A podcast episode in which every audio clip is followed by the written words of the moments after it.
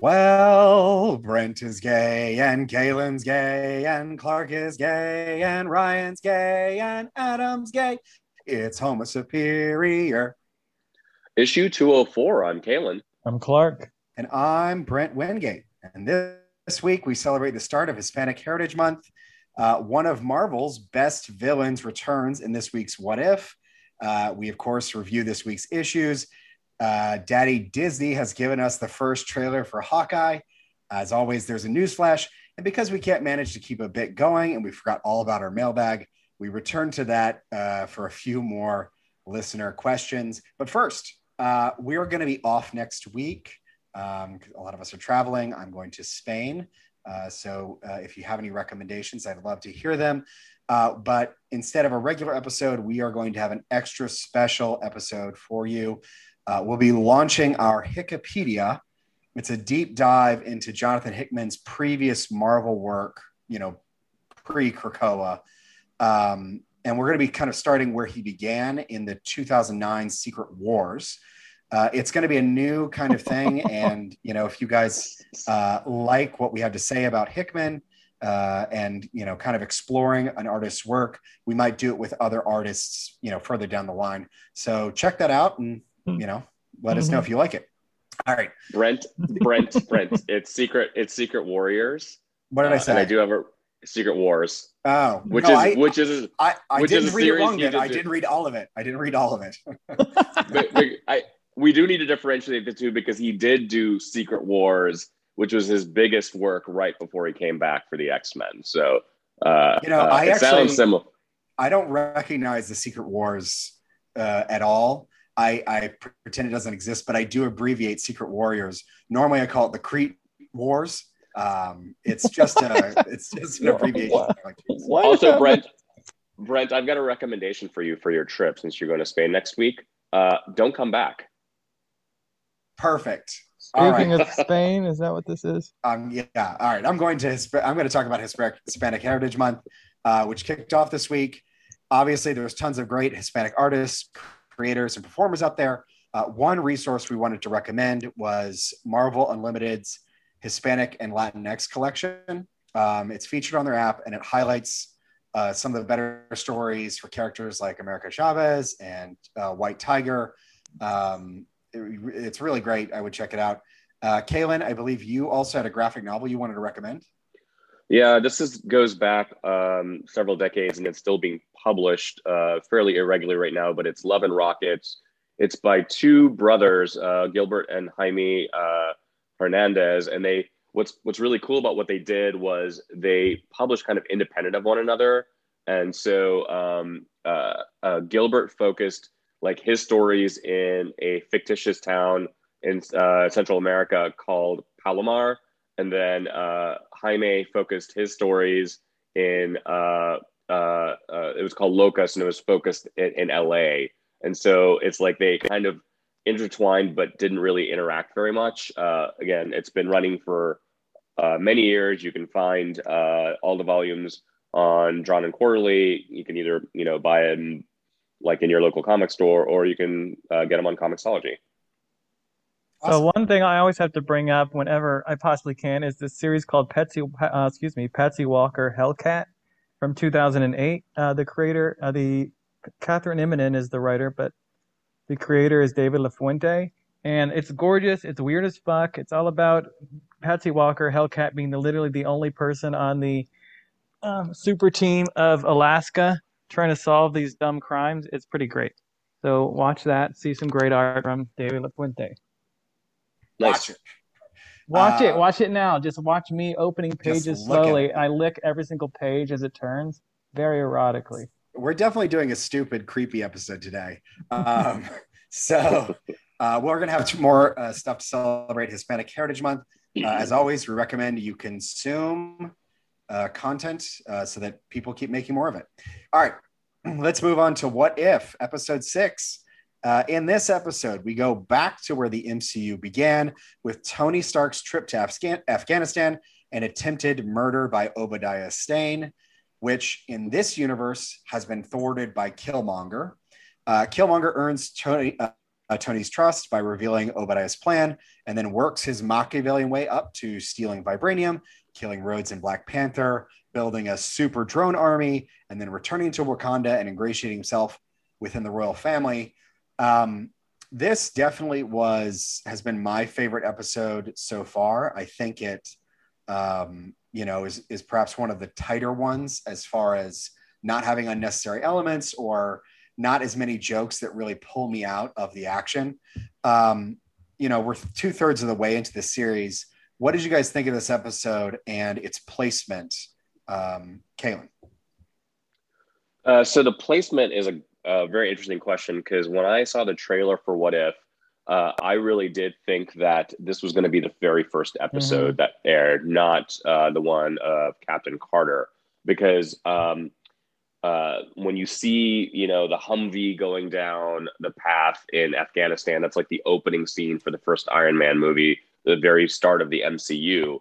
Um, but I'm really glad that wasn't the first episode because I think then every episode after it would have been a disappointment because this is my favorite episode of What If thus far. Uh, I thought it was really well handled.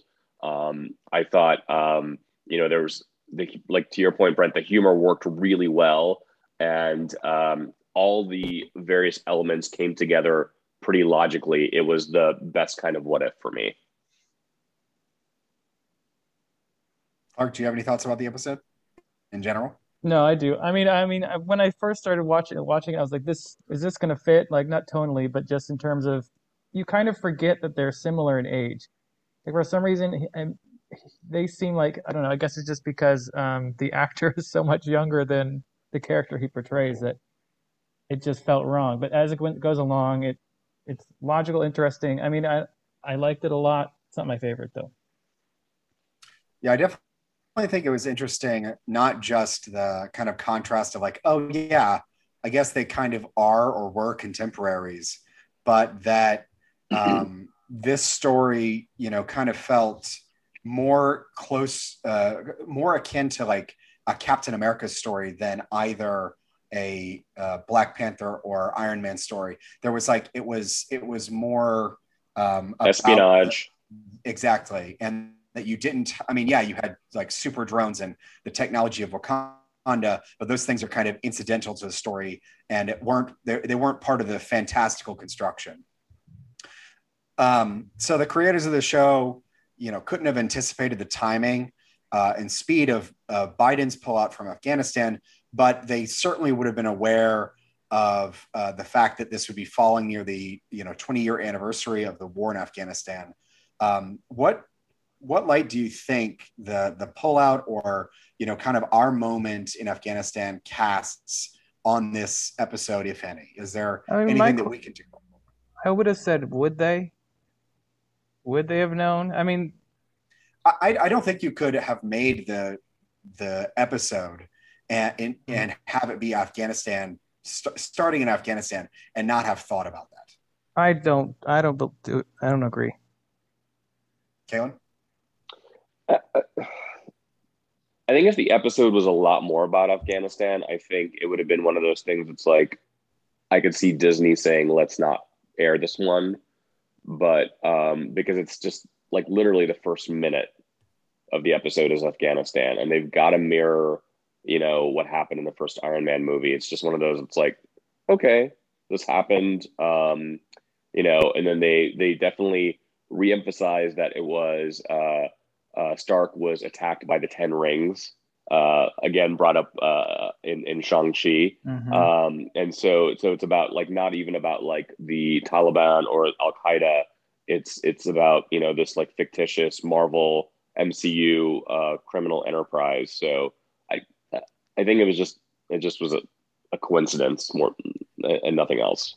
So maybe I'm reading into it too much. I guess when I go back and I look at um, Iron Man, I think of that movie as being very much a rah rah, you know, maybe we don't do war the right way as a country, but if we had X that would make our technology better, or you know, if we had the right people, that there could be some way that you could police the world um, in a way that's just. And I think that the existence of someone like Killmonger, you know, his character arc was all about how, you know, there are so many people who are oppressed and who are pushed around by a country like America that the contrast for me feels so uh, transparent, but maybe I'm looking into it too much.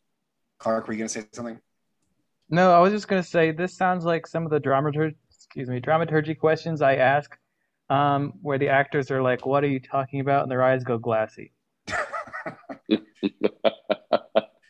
I can't tell if that's a compliment or an insult.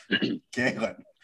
Well, I'm uh, so the first Iron Man came out in 2008, right? Uh, and that was the year that Barack Obama won his first term for president. And one of the big reasons he won the Democratic primary and then the general election is not so much Afghanistan, but more Iraq.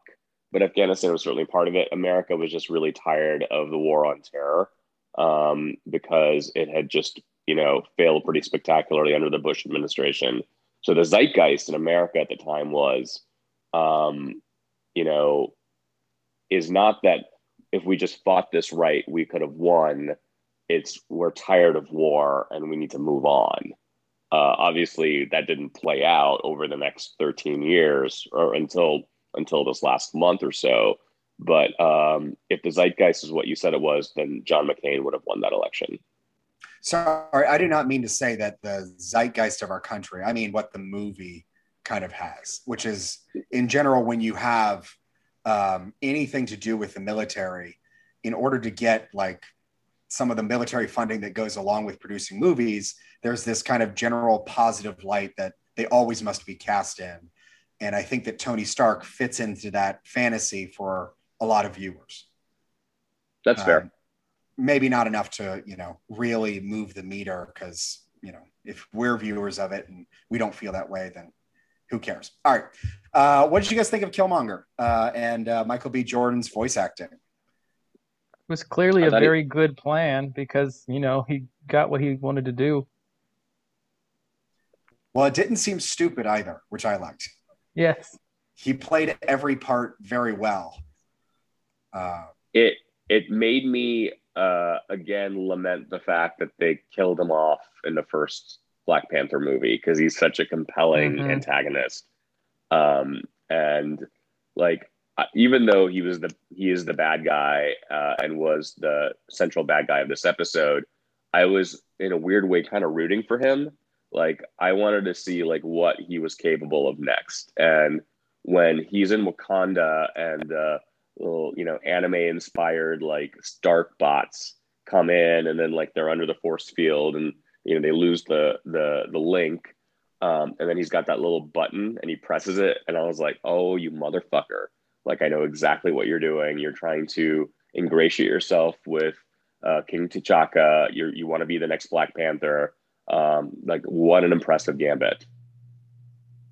Yeah i definitely think that uh, it's amazing how good of a character they had for them to go we don't we don't need this for other franchises like, really I, I really like the scene at the end with like the other Black Panthers, you know, where he has to go to the tree and you know become the Panther. Just I don't know. I like the intensity was between you know multiple Panther Panthers. Excuse me. Taylor. And I never, I never realized how badly I wanted a team up of Shuri and Pepper Potts until that scene. yeah, I didn't. His plan hasn't gone quite right, has it? Yeah. Well, it is interesting how yeah at this point that we like uh you know in each of the episodes even in the dark ones or the ones that could presumably have a dark ending. There's a temp there's a very strong move from disney to go but hope still rises. Everything's yeah. gonna be okay. New avengers guys. Uh were there any easter eggs you guys noticed? Most most esoteric one gets 100 points. I was gonna say the scene where we see gwyneth paltrow put that jade egg in her vagina. Perfect. I, I, I, might have forgotten that scene, uh, but I'll go back and rewatch it. Uh, 100 mm-hmm. points to Clark. All right, was let's move what, on to. Oh, was sorry. it a post credit? Was it a post credit sequence? No, it was uh, the very first scene. Oh, I did. I did actually have an Easter egg that I, I picked up on uh, because oh. um, Yeah, because um, uh, Killmonger said he was an anime fan, right? Like when he was Mhm. showing his design of like it looked like Gundam. Uh, Yeah. I went back and looked at like I was just looking at weird anime, and then I saw um, on Dragon Ball Z. Is it Vegeta? Is that how you say? Vegeta, Vegeta. Vegeta. Vegeta. If you look at his armor, it looks a lot like Killmonger's armor. Yeah, that's because of Michael B. Jordan, actually. Is it because really? he is a he is, he is a huge anime fan, and so he had a, a very strong input on the design of the uniform. Oh, that's so cool. All right. But that is a good Easter egg.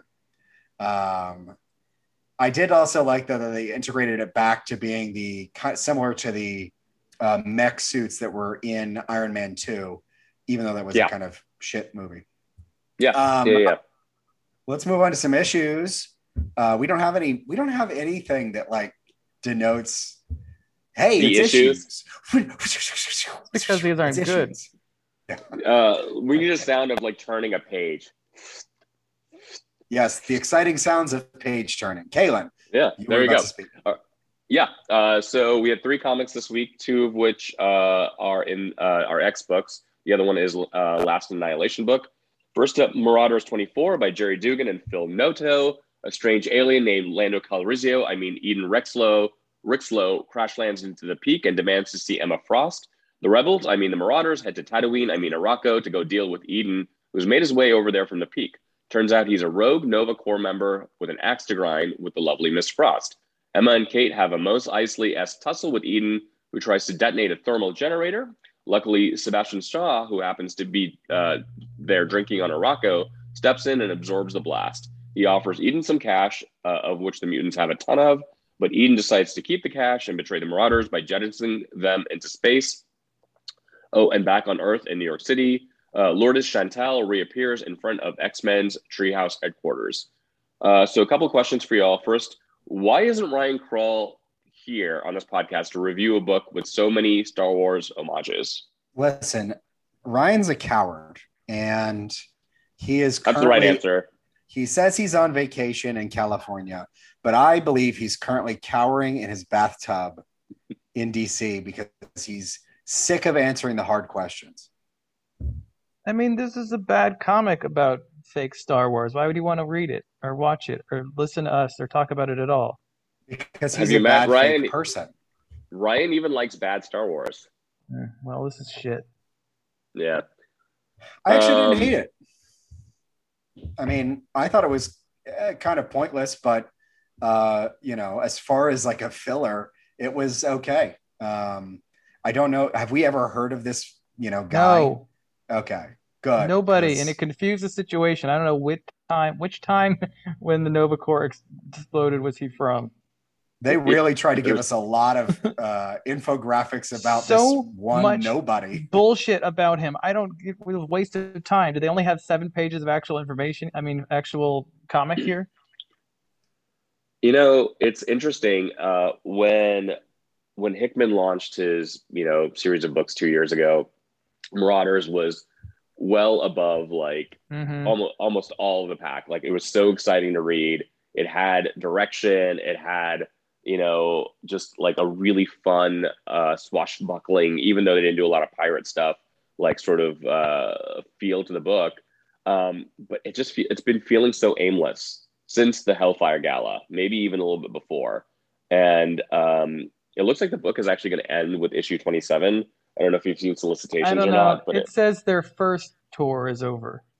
yeah, meaning I think that either they'll go on hiatus or you know they'll start a, a volume two Yeah. when they do all the um, when they bring when they restart all the books early next year uh, or most of the books next year. I, I don't know if they'll restart like X Men or Wolverine, um, but it it's just it was a fine issue. It was a fine issue, Brent, and I think the art was nice. It's just like, what was the point of it? Except for the Lourdes Chantel appearance at the very end. Yeah, I mean, the the pointlessness is a real problem, I guess, uh, if you're trying to tell a story. Uh, Phil Noto's art, I I just enjoy so much. It's very easy to look at. I like the way he spaces stuff. Um, the very kind of first page, this ship is approaching the planet Arakko and the second sword station, and they're like, "Hey, you got a dock," and he's like, "No, I'm not going to dock." And they pause and go, "Wrong answer," and then fire him down. If I could just have a comic of this sword station shooting down ships and running their general operations, I would love that.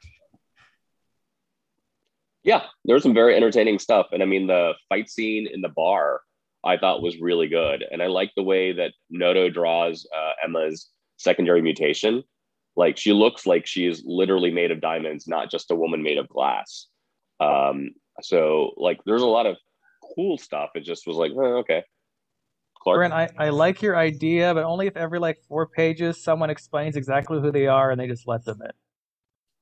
After killing, you know, a bunch of people who say no. Sure. They're like, oh yeah, you're you're Belias Lexio. Sure. Yeah. I mean, yeah. that's you're on the okay. list. Good oh, to go. That, no, no, that guy's cool. Yeah.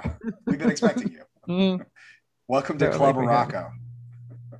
I'd be great with that. What's up with Lourdes? I thought um, Sebastian Shaw was told that she couldn't be resurrected. Am I misremembering? Um, I mean, they Emma did it though, right? I don't know. It just happened. No, remember she ne- was never dead. Oh, she was never dead. That's yeah, it. That's right. They were tricky. God damn it. I gotta go back. back to do some sort of tree thing. I don't know. Tree thing with the X Men. Well, I mean, it's clear that Duggan's putting all of his time and effort into X Men and none in Marauders. Like, it's just. Well, he. I'm assuming he's going to be the lead of the whole thing now. Remember when? Uh, we'll talk about it later. Never mind. Okay. Yeah, we'll talk about it later. When we talk about Hellions, we'll talk about that. Yep, to be continued. All right, so let's move on then. Trial of Magneto number two by Leah Williams and Lucas Vern- uh, Verneck uh, the Scarlet Witch is still dead, and Magneto, the main culprit of her murder, is being psychically interrogated by Charles Xavier and Hope. The Avengers show up on Krakoa to, collect, to collect Wanda's, Wanda's remains, and while the Earth's mightiest heroes take a tour of the island, the mutants debate on how best to keep the re- resurrection protocols a secret. Turns out Emma's got it under control. She's created a mental illusion of her and the cuckoos sunbathing. Hope wakes Magneto up and tells him that under no circumstances can the Avengers be allowed to take Wanda's body away from Krakoa. And the rest of the issue is filled with the most histrionic Silver Age brawl between Magneto, the Avengers, and the rest of the Krakoans.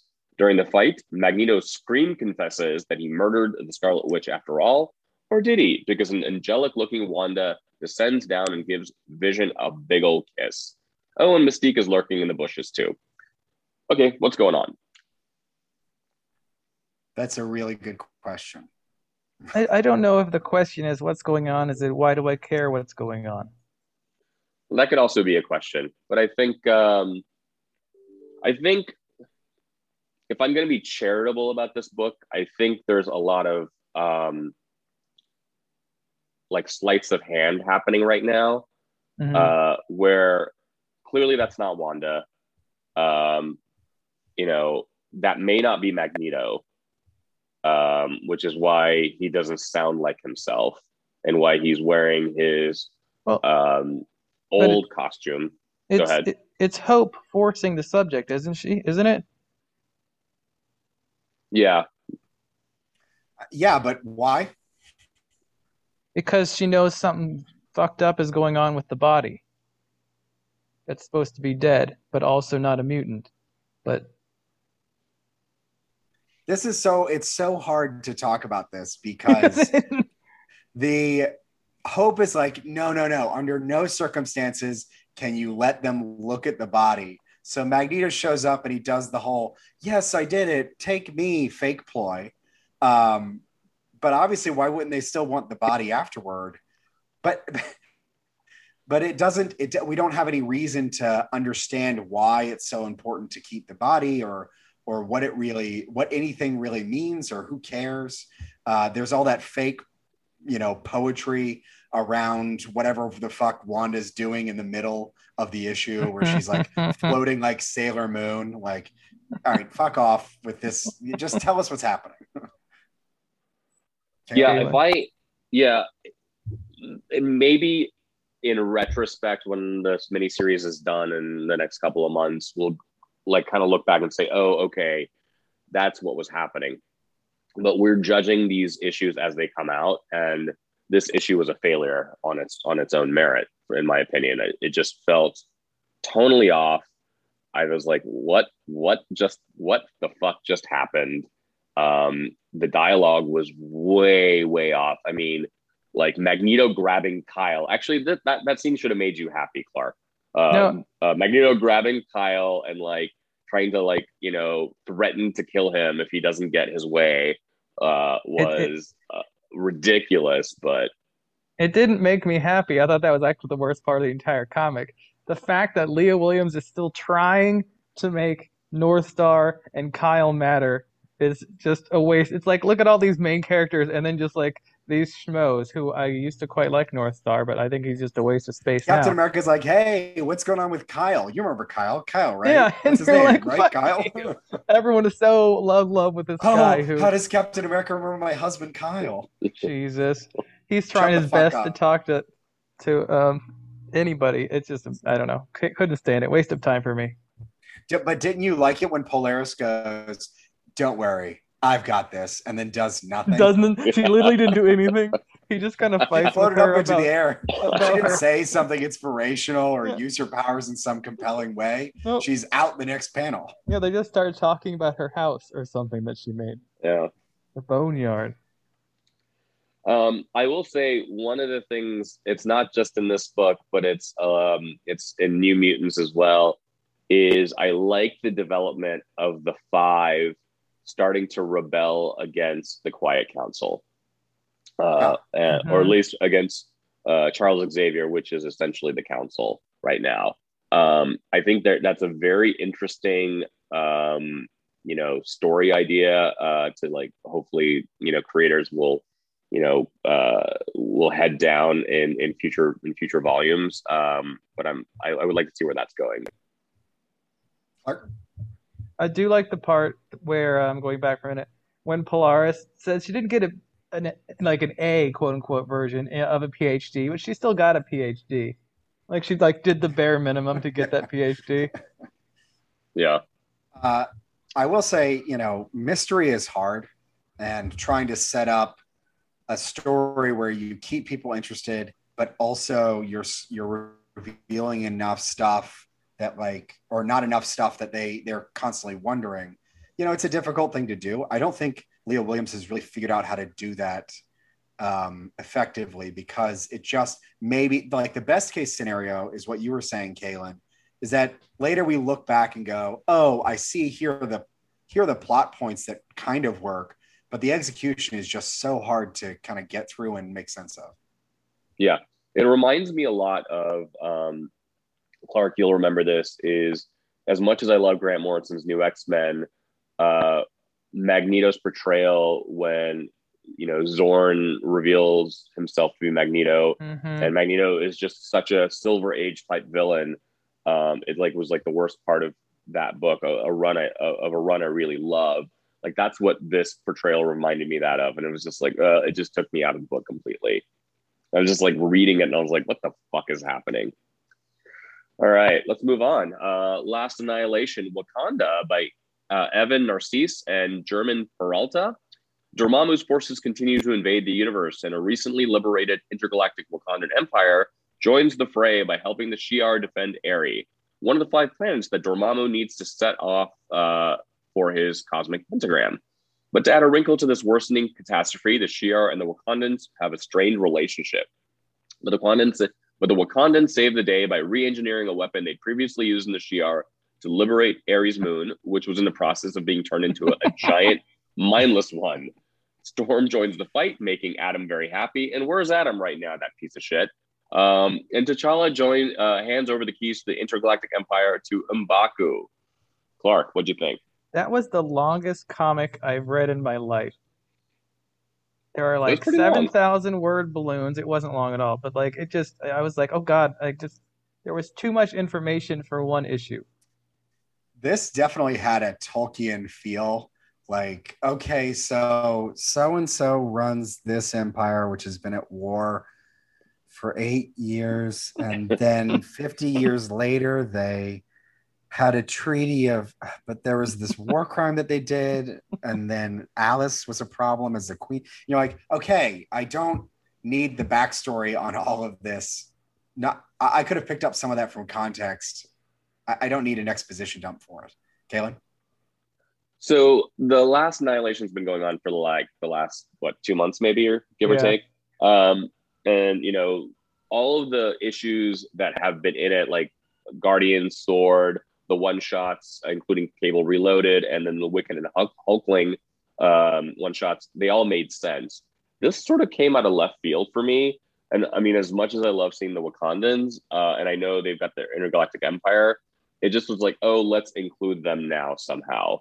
Uh, when they're when they haven't been mentioned in, uh, to the best of my knowledge, in previous, um, uh, in you know, in, in previous issues of this saga.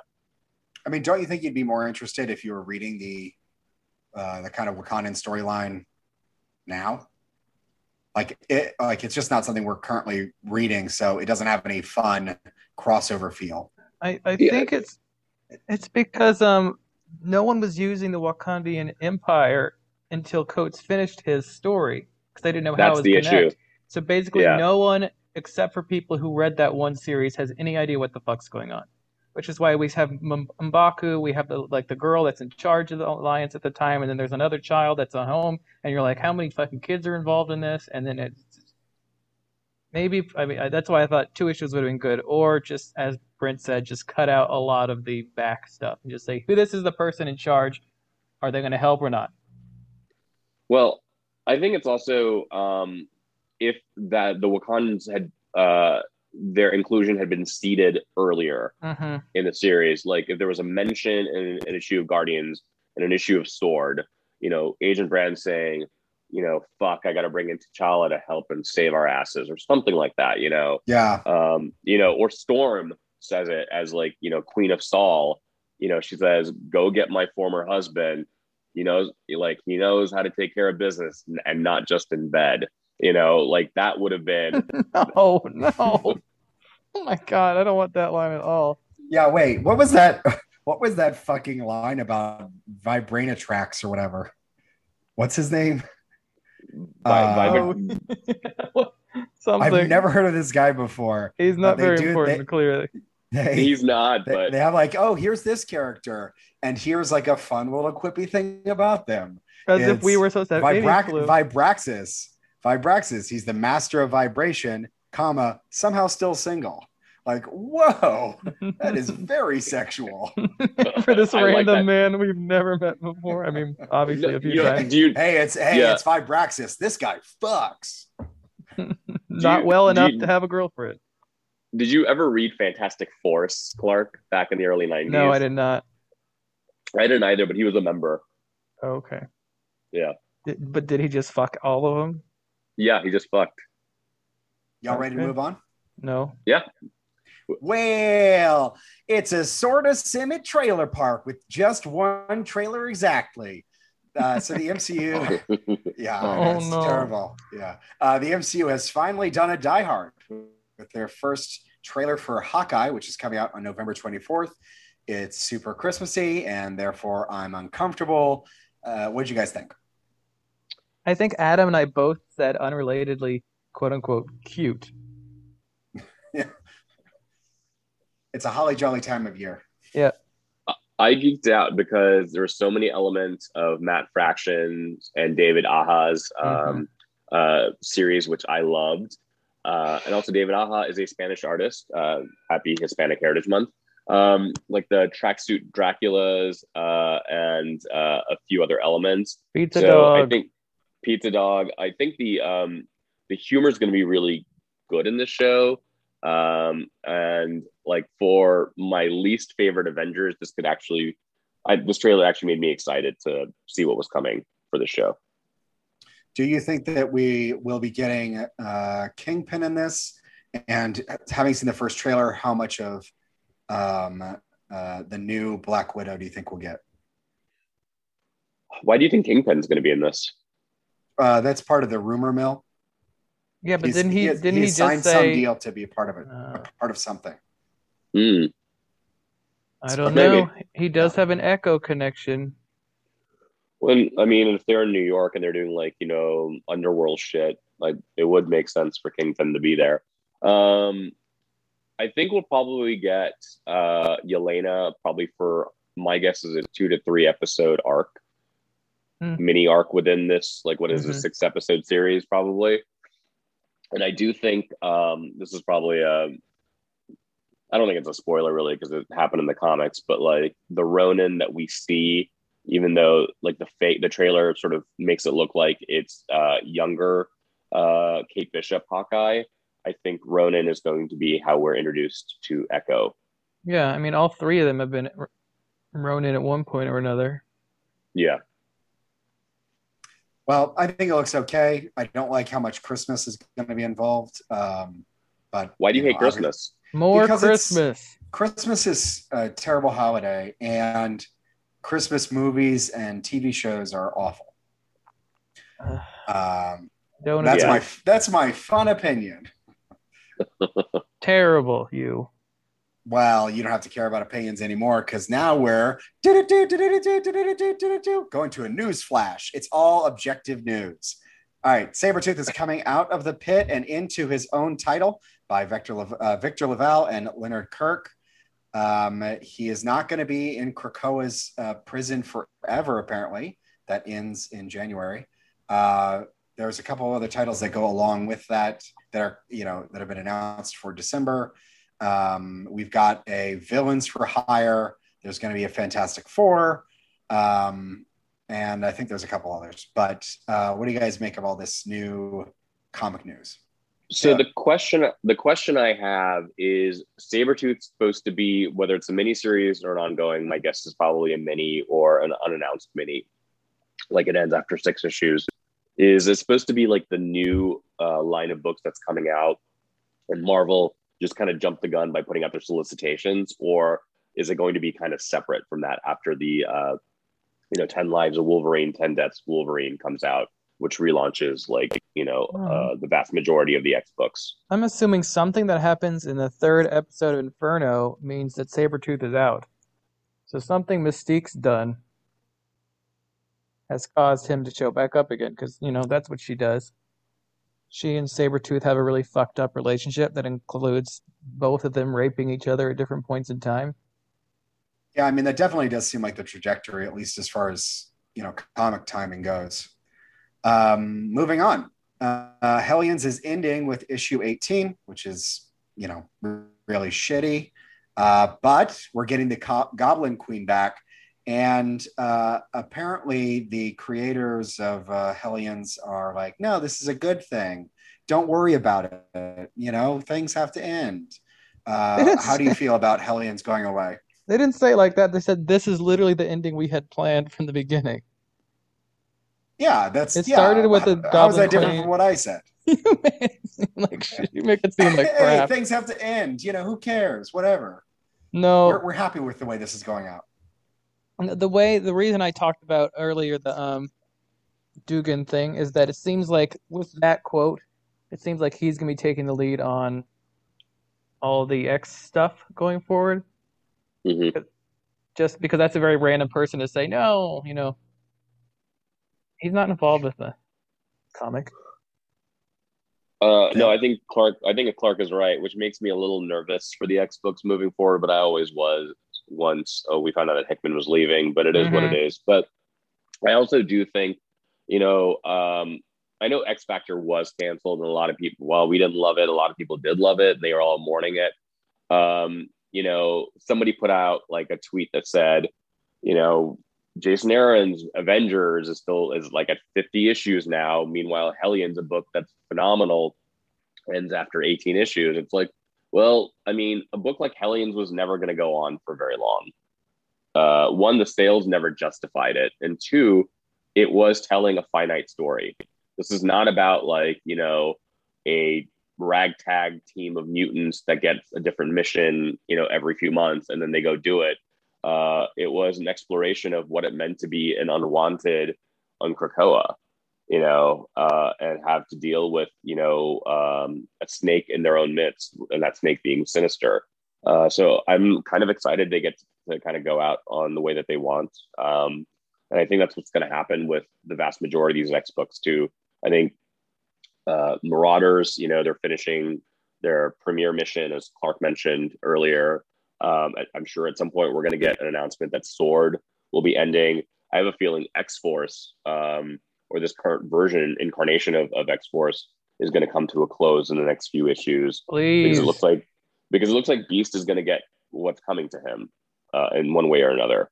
So, um, so we've got to kind of. Uh, I'm kind of excited to see what's coming next, but um, I don't know. Duggan is hit or miss for me, so uh, a little nervous about that. Well, all I hear is that uh, you don't think Hellions should go on forever, and therefore you hate the Hellions. Bold stance, Kaylin. I mean, that's a really bold stance, but if that's what you believe, okay. In other Krakoa news, um, the sixth issue of the X Men is going to introduce a new patriotic hero. It's Captain Krakoa. Uh, who are they? Uh, why should we care? What do you guys think of the actual outfit uh, for Captain Krakoa? It's hideous, and I love it. no wrong answers was the uh, the design choices that they made. Yeah, uh, it's like uh, what Coco Chanel says: take off one thing before you leave the house. And Captain and Krakoa on says, eighteen my- worse. Yeah, yeah. Sorry, you were setting up your own bit, but I decided. it looks. It. it. looks like when all the teen X Men, you know, when the original five came back in their teen costume, it looks like when they shoved them all together. Yeah, I mean, this looks bit. like.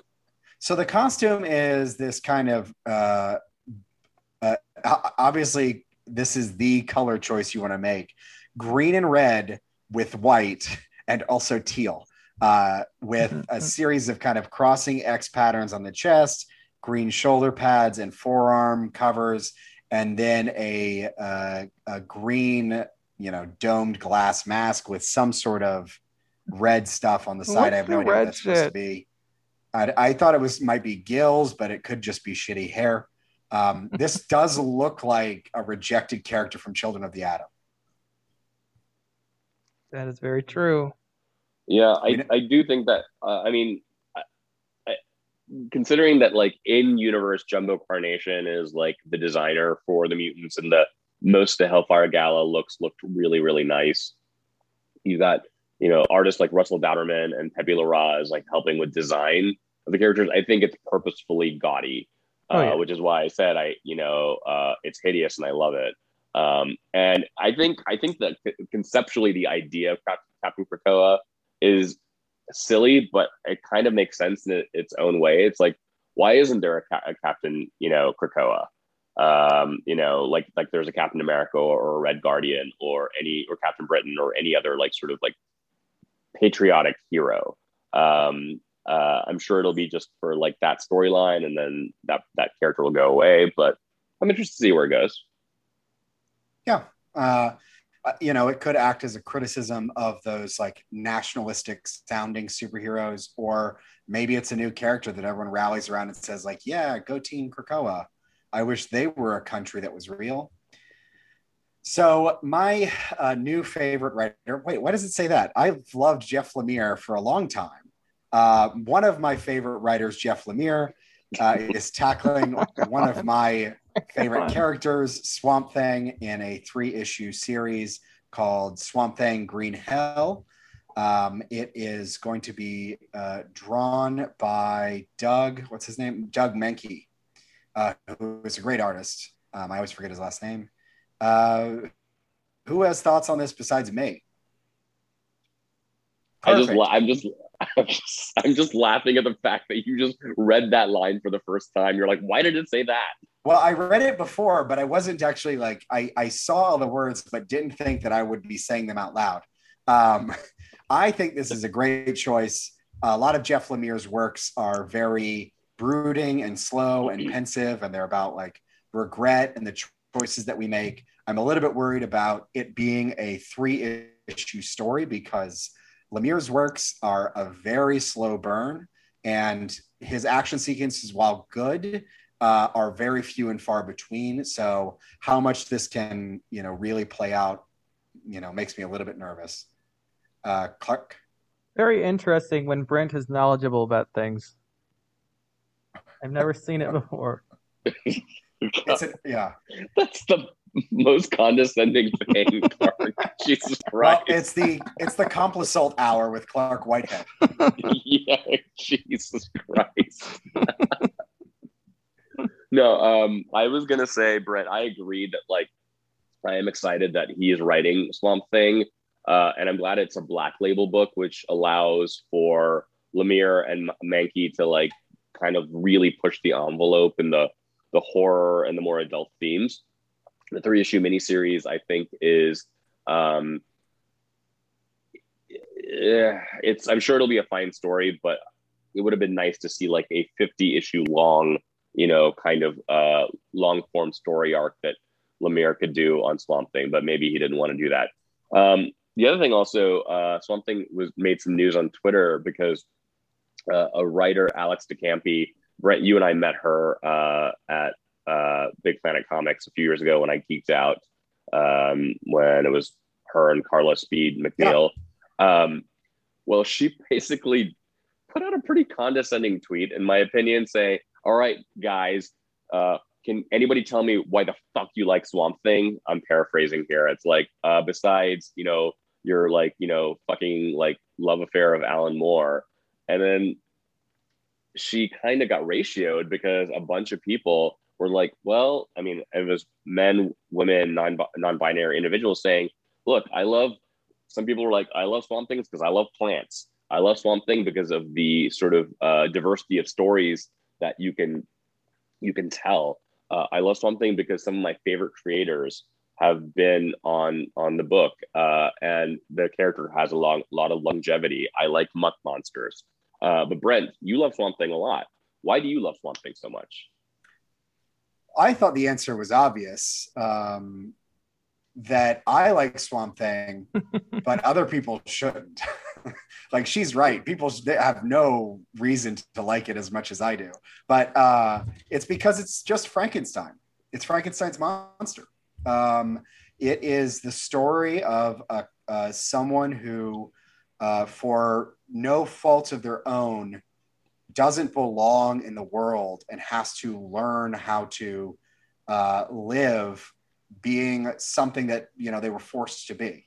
So I think it kind of resonates a lot with um, uh, queer people. I think it resonates with anyone who has you know suffered from any you know physical or mental health issues because there's so much of the story that is inherently about kind of accepting your fate um, and and you know making peace with it. Plus, he's like the OG plant daddy. Like, give me them thick vines, Henny. I can't think about him stuff? without thinking about Red, um, Red Stripe. Oh yes, Red Stripe. Yes, the worst product placement in a television series on Earth, and the dumbest uh, reason why a TV show has been canceled. we we thought you were guys going to give us forty million dollars. No, no, no. I we forgot. said fourteen million dollars. Okay, about, we are canceled. I forgot all about that. I actually hey, forgot about. Is that your favorite beer, series. Red Stripe? oh, Unbelievable. Sorry, sorry, Kaylin. What were you saying? Uh, this episode's brought to you by Red Stripe. Red Stripe. Yeah, it's a beer that I like, and everyone else, else does too. That's exactly what I was going to say. All right. Uh, last bit of news. Uh, one of Kaylin's favorite series, Grendel, is being adapted into a Netflix live action series. Kalen, what's the way that this is going to work out uh, terribly?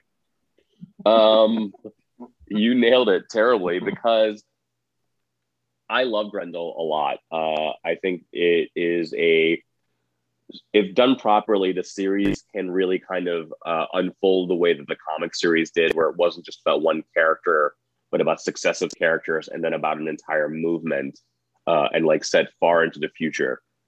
Um, Netflix has not done well with comic book adaptations. I mean, Sweet Tooth, Lock and Key, um, uh, Jupiter. Uh, some of the Marvel shows are all right. Uh, Jupiter, what what Jupiter's, Jupiter's Legacy? Legacy, yeah, yeah. Which, which shitty, but that was a shitty source material anyway. It's just Netflix, like when they do that stuff, they tend to sort of kidify uh, or uh, make the uh, make the material be a little more toothless. But I fucking love Grendel, and I hope they get it right. Clark. to me, Grendel's all about the art. I mean, the art style is gorgeous. The coloring, it's everything. A comic is not. I mean, the Netflix is not going to do that. It's not going to be as visually stimulating in comic form that is as just some guys there, and now we got some normal house or some. I don't know what they're going to do. Can if, you if explain the character they, Grendel and yeah. Um, like what why the art is so important for that story? So yeah, so the character was created uh, by a guy named Matt Wagner, who's both a writer and an artist. Um, he's got what I call a very like cartoony yet like dark and sinister style, and he's at a Grendel's had a bunch of different other artists like work on him as well. So Clark is right. A lot of it is the visual flair of the way that the book works. The character started off by um, a guy named Hunter Rose, who is a very young, like, um, like, you know, like uh, famous author, like, like a genius beyond his years. Uh, but he also, uh, because he's incredibly bored with life, he becomes a character called Grendel, and he ends up like just um, taking over New York's underworld. Um, and then his main antagonist is a werewolf that works for the police called Argent. Um, and uh, they fight over the uh, kind of the, the, love and affection of Hunter's uh, like stepdaughter, young Ward. Um, and it sounds pretty basic, but it's actually a very interesting crime story. But what makes Grendel so much more interesting is when once Hunter's story is over, the story still continues. Um, because then his uh, uh, um, his foster granddaughter um, ends up becoming Grendel herself, and um, like she's got to deal with stuff in the near future, and then she dies, and then somebody else takes over. He dies, and then like Grendel is dormant for a long time, and then it becomes about everything. It is, but it's it's like I mean, it's a lot of stuff that like you know people should definitely know about like how uh, expansive the series gets. It moves 500 to a thousand years into the future uh, and it becomes much more about um, how society has changed completely and the influence that Grendel has. Brent? Uh, my pitch would be that we should just stop letting Netflix do adaptations of graphic novels or comics at all and force them to have FX do them because I think that they have a much better tone and approach to some of the artsier stories uh, that I would like a lot more. And they they care, I think, about stories and they've got maybe a better mechanism for producing television or television like this, um, especially with something like Legion under their belt.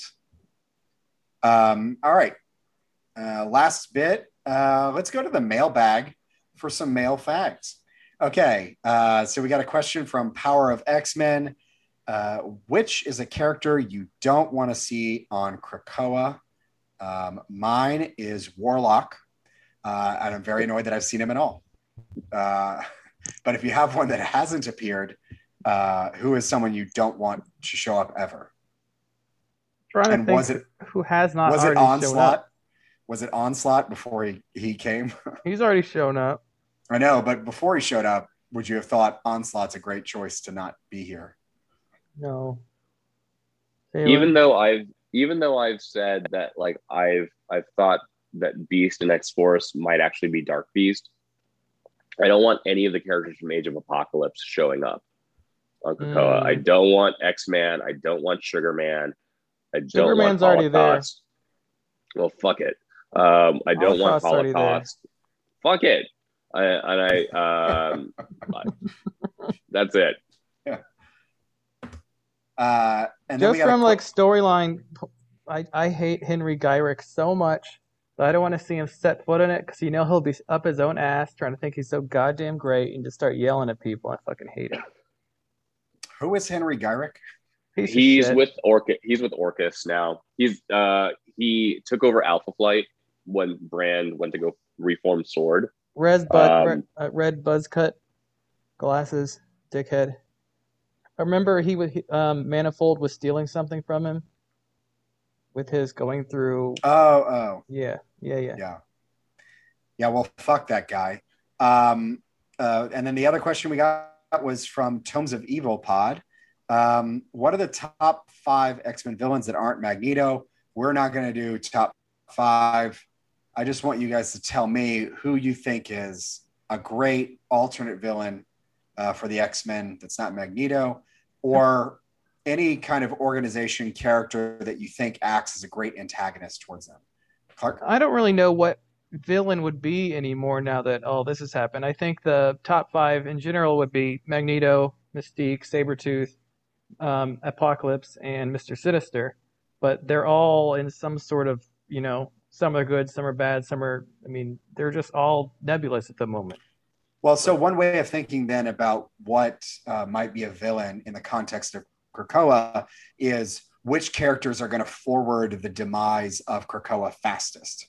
Well, I mean, we know that yeah. answer. So I think I actually like the way that Orchis has been unfolding as an organization, even though none of the individual parts Henry Gyrich sort of accepted um, are all that recognizable or memorable.